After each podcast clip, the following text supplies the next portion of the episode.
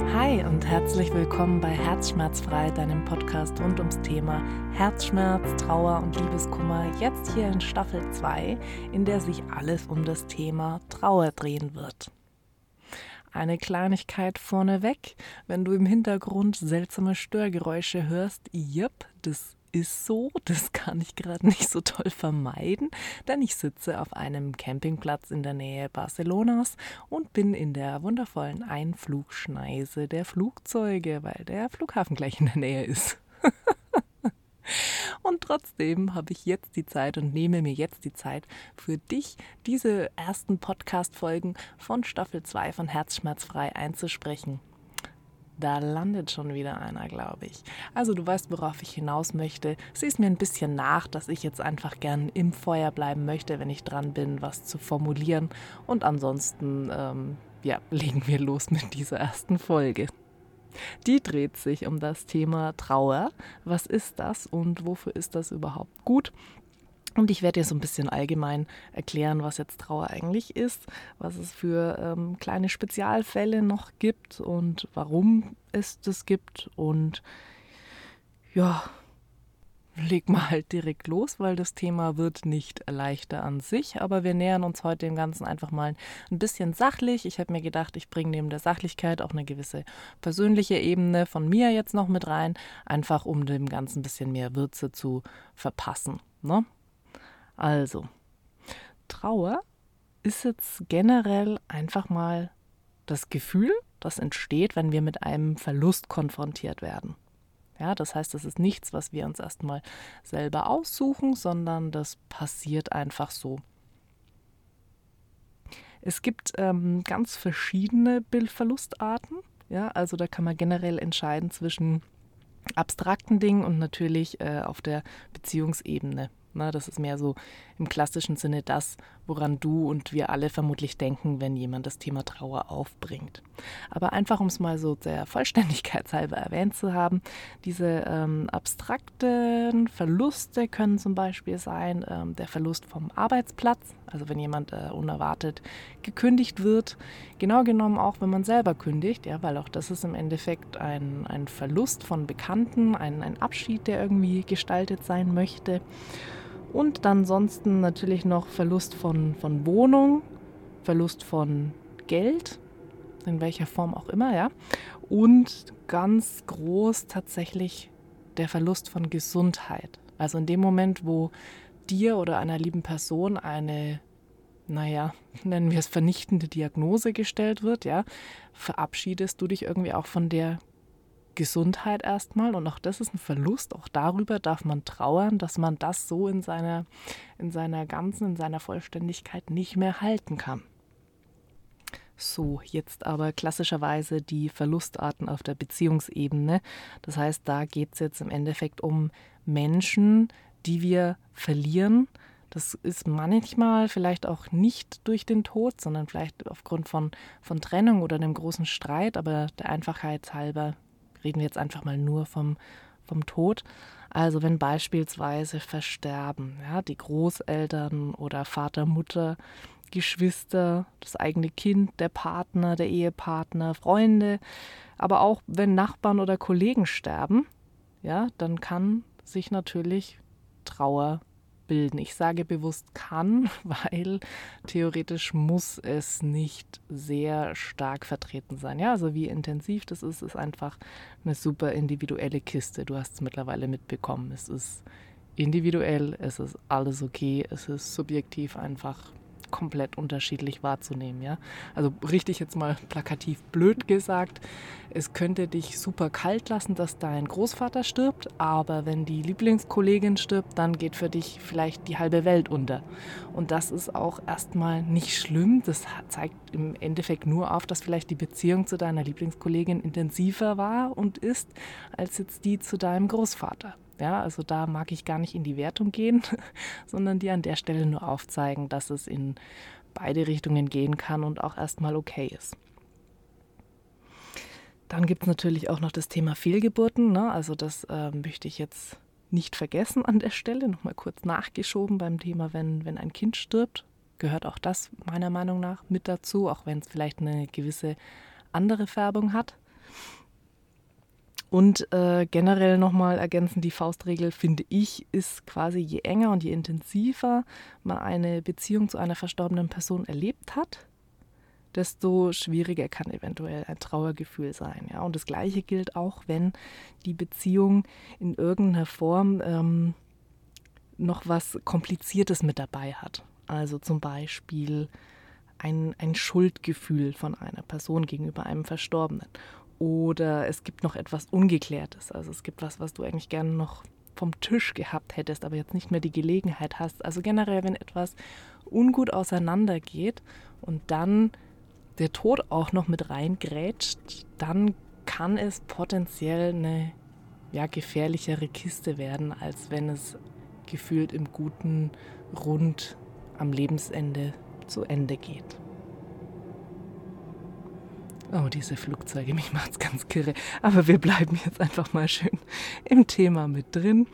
Ähm, eine andere Sache, die jetzt auch noch ähm, potenziell schwierig ist, weil sie gesellschaftlich nicht unbedingt anerkannt oder gut geheißen wird, ist, wenn eine ja eher nicht ja ist auch wieder so ein Gesellschaftsding, also eine nicht äh, gern gesehene Konstellation vorherrscht. Also damit meine ich zum Beispiel ein uneheliches Kind oder eine Affäre zum Beispiel oder was auch immer.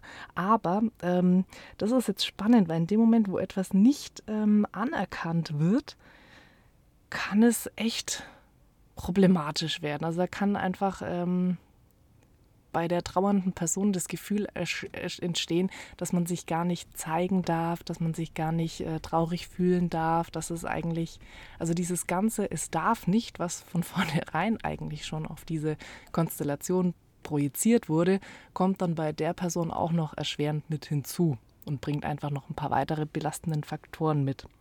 Gleiches gilt genauso für Online-Bekanntschaften. Ne? Also stell dir zum Beispiel vor, äh, du schreibst mit einem Typen via Tinder. Whatever.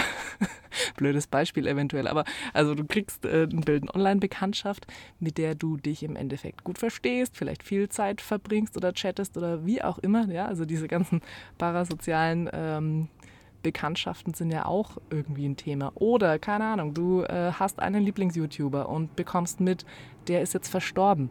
Das macht einfach was mit dir.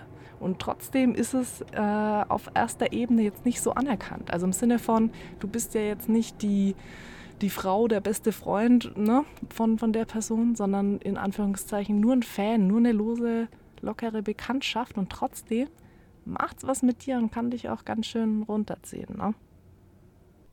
So, und gleiches gilt dann auch fürs Thema Tiertrauer. Also wenn du um dein Haustier trauerst, ist es auch in, naja, den wenigsten Kreisen, sage ich jetzt mal, ähm, wird es ernst genommen und wirklich anerkannt, dass es dir jetzt schlecht geht, weil deine Katze tot ist.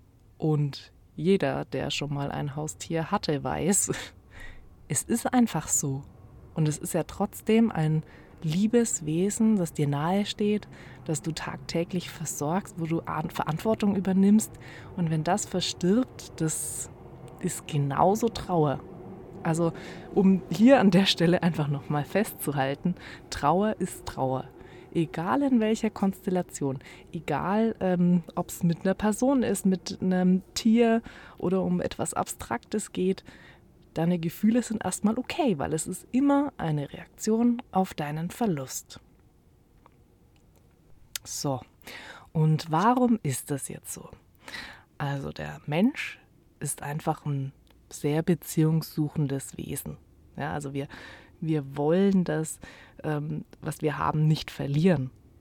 Also wenn ich jetzt selber daran denke, dass meine Eltern, meine Schwester, mein, mein Partner äh, einfach jetzt genau wie alle anderen auch, ja, plötzlich sterben könnten, dann geht es mir damit auch nicht gut.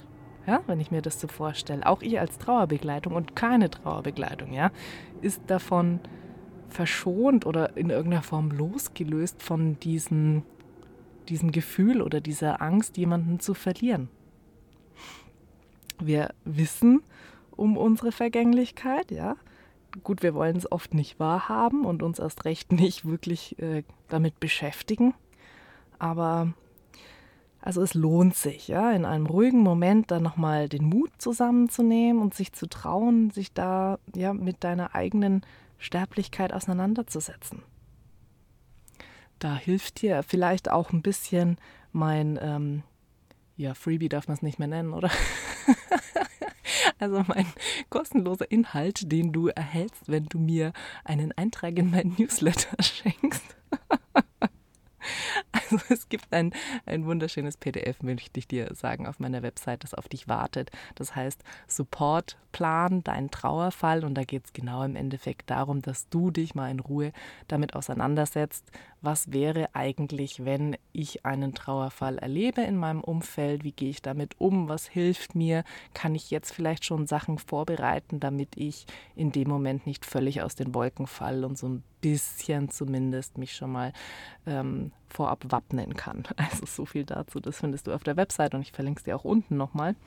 Ähm, wenn jetzt der Tod in unser Leben tritt, ja, zum Beispiel durch das plötzliche Sterben einer Kollegin, um nochmal bei dem Beispiel zu bleiben, dann ähm, sehen wir uns nicht nur mit diesem einen Tod konfrontiert, sondern immer auch mit vielen weiteren, ja, mit denen, die wir schon davor erlebt haben, ähm, mit den potenziellen Toden unserer, unserer Liebsten, unseres Umfelds und nicht zuletzt eben auch einfach mit unserem eigenen. Wenn jemand stirbt, ist man immer erstmal daran erinnert an die eigene Vergänglichkeit und da rüttelt es an uns.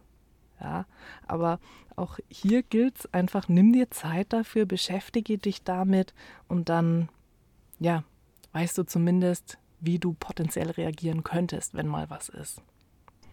Also, nochmal noch mal generell. Das heißt, Trauer ist sehr individuell. Und das bedingt dann auch einfach die Dauer und die Intensität. Die sind vielleicht super unterschiedlich bei, keine Ahnung, Geschwister A und bei Geschwister B ganz anders wieder. Und es geht grundsätzlich gar nicht so arg darum, deine Trauer zu verarbeiten, also im Sinne von, dass sie weg ist, sondern es geht vielmehr darum, dass du es verinnerlichst, dass du in so ein Annehmen kommst und im Endeffekt lernst, damit zu leben und vielleicht sogar ja was Schönes ähm, draus zu ziehen oder, oder dir irgendwie ein, ein, ein, ein Akku an neuer Kraft zu schaffen oder du hast schöne neue Begegnungen. Du wirst einfach wahnsinnig viel über dich und über deine Wahrnehmung über die Welt und, und Werte lernen, insofern auch super viele neue Erkenntnisse haben. Insofern ist auch das einfach ja, ein Schritt an, an Wachstum und für dich. Und jeder Wachstum hängt natürlich, du weißt es, auch mit Schmerz zusammen. Ja, und dieser, dieses Verlustschmerzgefühl, das nennen wir Trauer. Und damit kannst du gut leben und damit kannst du dich arrangieren, auch wenn es sich vielleicht im ersten Moment überhaupt nicht so anfühlt und du das einfach komplett von dir wegschieben willst. Das verstehe ich total, ja, weil kein Mensch will jemanden, den man liebt, verlieren. Das ist so, aber es passiert trotzdem, das wissen wir und irgendwie, ja, schau dich mal um, wie viele Menschen mit ihren Trauerfällen weiterleben und gut weiterleben. Insofern bin ich mir sehr sicher, dass auch dir das gut gelingen wird. Hm. Ansonsten kursieren auch einfach ein paar komische Mythen und falsche Vorstellungen. Mit denen werden wir dann einfach noch weiter im weiteren Verlauf der Staffel aufräumen. Ja, lassen wir kein gutes Haar an bösen Mythen stehen. Und für dich vielleicht an der Stelle einfach nochmal einen Reminder, es ist absolut okay, wie du dich fühlst. Es ist absolut okay, Gefühle rauszulassen. Es ist okay, die auch mal einen Ticken zurückzuhalten, nicht zu verdrängen, aber so ein bisschen auf Seite schieben zu können, um sie dann ja für dich, wie es sich gut anfühlt, eventuell einfach auch kontrolliert rauslassen zu können. Es ist einfach alles in Ordnung. Gibt kein richtig oder falsch. Du brauchst dich nach dem berühmten Trauerjahr nicht wieder super gut fühlen und neu heiraten. Also überspitzt gesagt, ist schon klar. Alles ist gut. Wenn du jetzt das Gefühl hast, du brauchst gleich was an die Hand, um da weiterzumachen, dann empfehle ich dir die 21 Trauerfragen, was du als kleines PDF bei mir auf der Website holen kannst. Und da ja, kannst du dich mit dir noch mal ein bisschen selbstständig weiter beschäftigen, was jetzt eigentlich, ja, zum Beispiel deine liebe verstorbene Person in dir herausgeliebt hat, also was das Besondere an, an, an dieser Liebe, an dieser Begegnung war, was es, inwiefern es dich verändert hat vielleicht. Also so ein paar ähm, Impulsfragen, die dich in deiner Trauer an dir, mit dir weiterarbeiten lassen. Und ansonsten, du weißt, ich bin ausgebildete Trauerbegleitung. Ich mache angenommen Praxis für Trauer und Liebeskummer. Wenn wir nicht eh schon auf Instagram vernetzt sind, dann hüpf mal rüber. Und ansonsten, schön, dass du da bist. Ich bin gespannt, wie dir die weiteren Folgen auch gefallen von dieser Staffel 2. Alles ums Thema Trauer. Und ja, wir hören uns beim nächsten Mal. Ciao, deine Anne.